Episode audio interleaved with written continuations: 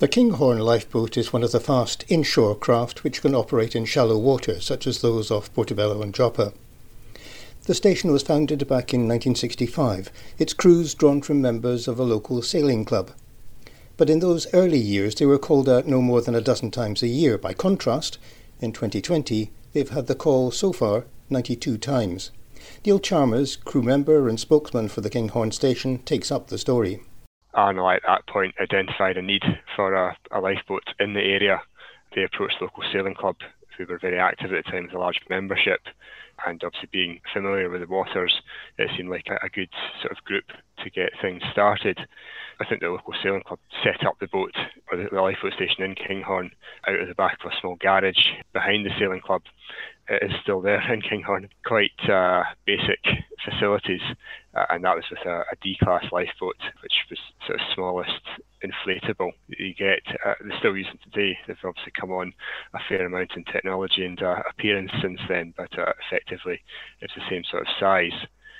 I can't remember the top of my head, but Scott may know better. But I assuming I recall probably the sort of five to ten call outs a year at that stage, and the, the sailors uh, manned the boat.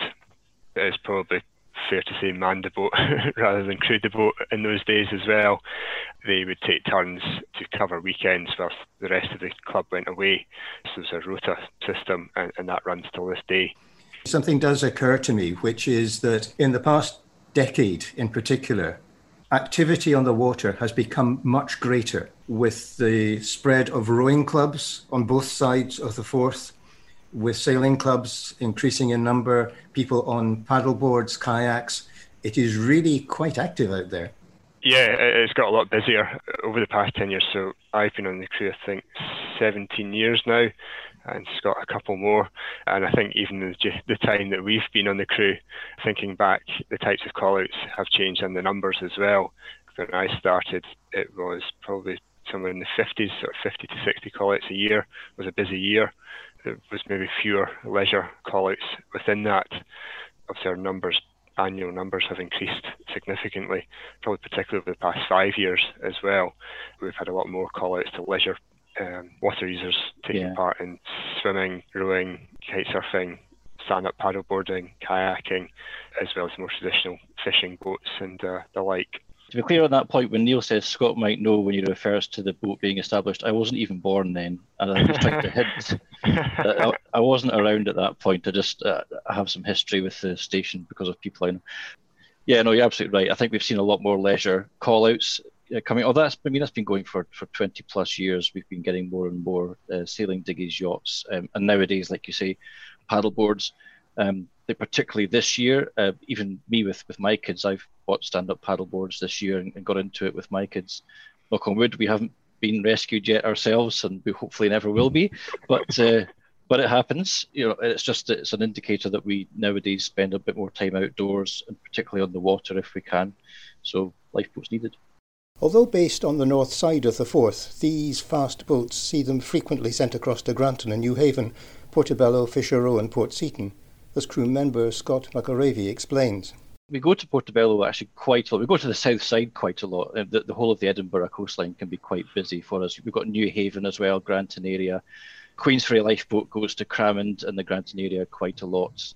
So yes, it's a busy area for us. It's actually easier for us to get across the Forth to a place like Portobello crewed by a small village which can get to the station quite quickly, rather than a lifeboat that's based at the Edinburgh side where the crew may be stuck in traffic trying to get to the station, things like that. But it's, it's a significant part of, of our, our patch, if you like. And in fact, we, we've been we've been even on the, the TV on Saving Lives at Sea this year, featuring a rescue that was in a similar area on the south side as well for a person stuck on rocks. So it does happen.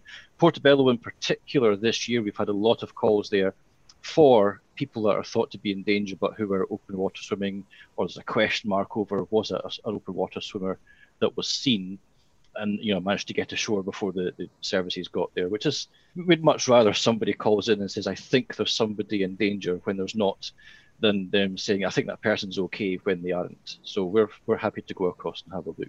The most recent visit to Joppa was just last Friday. Anyone on or near the prom would have been aware of the activity with a Coast Guard helicopter, searchlights ablaze, scouring the waters offshore near the pumping station. He was joined by the Kinghorn crew and on land by a range of other emergency services. It was already dark. The call had suggested there were people hanging onto a buoy and calling for help. But how do you spot a dark head in a dark sea on a dark night? Mel McGarva and Scott McElravy were both on that call. You No, it is really tricky. It's about, well, firstly, using our, our nav equipment, what we've got to actually get there in the first place, because you've got the journey before you even arrive on scene. And then on board, it's using our technology that we've got there. So using our searchlights, using our night sight equipment, communicating with each other, using anything, any resources we've got on the shore. Is there something that the Coast Guard teams can check out for us? Is there an area that the helicopter can check out for us if we maybe can't get in there? Just about pulling everything together to make sure that we've covered the biggest area that we can cover. And one of the things that was important that particular night was just the sheer number of different organisations that were involved collaborating with you.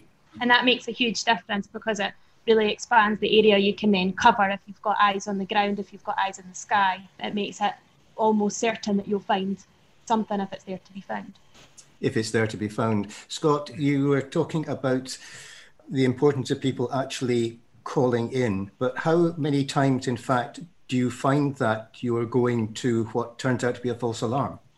Yeah, I mean, overall, and this is, isn't just for Portobello shouts uh, uh, and stuff, but yeah, o- overall, we do get quite a high number of what we might call false alarms with good intent, which are the ones where there's a genuine concern for a boat or a person or something. Quite popular in the summer for us is people calling us out to boats that are adrift but it turns out they're basically just fishing and the boat's drifting with the tide as they fish. And often with the nature of people fishing, where they're, they're bobbing their fishing line up and down, it can look from the shore like they're waving. So people start to think, oh, there's people on this boat waving, for example. We're fine with that. We can check them out. We'll come back and say that it was okay. They were fine. But yeah, I mean, this year in particular, we have had a number of false alarms for, for like I say, for swimmers, for stand-up paddle boarders. We, we had one recently near Aberdour where somebody had reported uh, stand-up paddleboarder in difficulty, and it just turned out they were a bit of a novice and they just kept falling in, but they weren't actually in danger. They were just falling in and getting back out, and ended up with a lifeboat audience to watch them, which I'm sure they were pleased about. um, but it happens. But again, we'd much prefer to get false alarms and to come home and not have anything than to be bringing a body ashore. Like all charities, the RNLI has been quite badly hit, as most fundraising activities around the country have had to be abandoned. As Neil Chalmers explains, it's left a gaping hole in the organisation's finances. Absolutely, yes. So to put some numbers on it, this year it's expected to be about a £30 million drop in income for 2020. That's a lot. It is a lot, yeah. Uh, the institution costs about £150 million a year to run. We've got about 238 stations around the UK and Ireland and several hundred lifeguarded beaches now as well.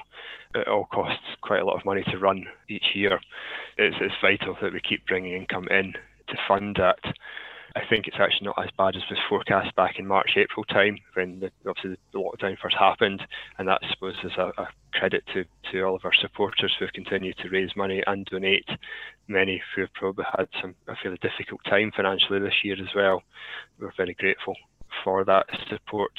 At the moment, the organisation is running two fundraising campaigns. There's a general Christmas appeal and also a dedicated local appeal to help fund Scottish lifeboat stations' running costs. This is important since some of them have been busier than ever, and the need for new items of PPE, for example, have added an additional expense. There are links to both in the written introduction to this episode. However, locally, Neil Chalmers and Mel McGarva have been delighted by the way their own community in Kinghorn has responded. It's difficult. Obviously, we are an independent charity and we do rely on donations and fundraising events to fund us.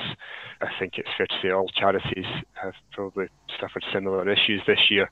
I was one of these things, and we just need to, to try and recover as best we can and come up with innovative ways of raising money with these different constraints. This year, we've at Kinghorn had still had some pretty good successes with fundraising events. We had a plant sale at the end of lockdown because obviously a lot of plants had been grown for our open day, which had to be cancelled in July. So it ended up having a, yard sale basically, uh, and a number of growers around Kinghorn put their plants in their driveways, and uh, there's a trail around the village for uh, people to go, uh, and that raised five thousand pounds, which was just unbelievable and much appreciated we've had 92 call-outs so far this year, so it's our busiest year ever. And obviously that all costs money from fuel and consumables and repair and maintenance costs, and obviously just the, the general day-to-day running costs of the station, which are, continues to be the same. Yeah, we are looking at alternative ways. Uh, another example, Mel actually organises the Big Fish Supper in Kinghorn each year and normally sells out the the boat hall within the lifeboat station. Uh, but obviously, we weren't able to do that this year, so we just um, put something on Facebook, sort of an online thing. So, can I get actually Mel to talk about that? Just exactly what is yeah. what is involved? Normally, we have a ticketed event where we clear out the boathouse so the boat and trailer they get parked outside. The tables and chairs get borrowed from our local community centre, and we get deliveries from a local fish and chip shop. And normally, there's about sort of hundred people in our boathouse a sellout event every year that I've done it, Touchwood. We have a, a raffle and a fundraising events, if you like, within the event. But this year we couldn't do that. So then it was about, oh, how are we going to be able to still hold something? Because the RNLI Fish Supper campaign was still happening, and a lot of our local community were still keen to donate to support. So what we did, we did a virtual fish supper. So as part of the big fish supper campaign, it ran for three weeks in October, and what we were promoting was for people to have their favourite dinner, it doesn't even need to be fish related, to have their favourite dinner and then donate their ticket money to the RNLI. And doing that, we raised £850, which we were just overwhelmed with that we still received such a huge support from the community despite everybody being in really hard times at the moment. As our guests in this episode have pointed out, the amount of RNLI activity in Portobello and the surrounding area has been significant this year. So they would like to encourage the creation of a local volunteering group here, most likely focused on fundraising of some kind. They hope that those who use the waters of the Forth the most will rise to the challenge.